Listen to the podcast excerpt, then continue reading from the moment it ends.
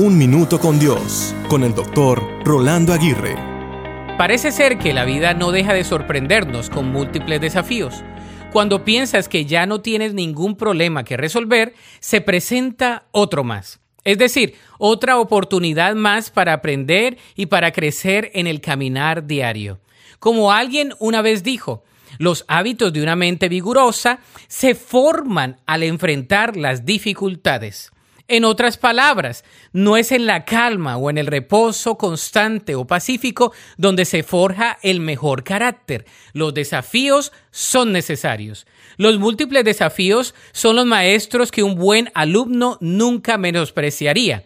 Una de las claves para vivir plenamente es aprender a aceptar los desafíos. Una vez que alguien deja de hacer esto, está muerto. Hay dos posturas comunes ante los desafíos.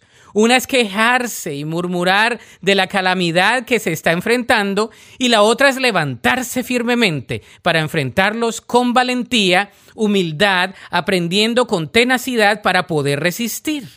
¿Y tú, cuál postura adoptas ante tus múltiples desafíos? Recuerda que esta vida está llena de desafíos, pero como los enfrentas marcará la diferencia. La Biblia dice en el Salmo 34, 19, muchas son las aflicciones del justo, pero de todas ellas le librará a Jehová. Para escuchar episodios anteriores, visita unminutocondios.org.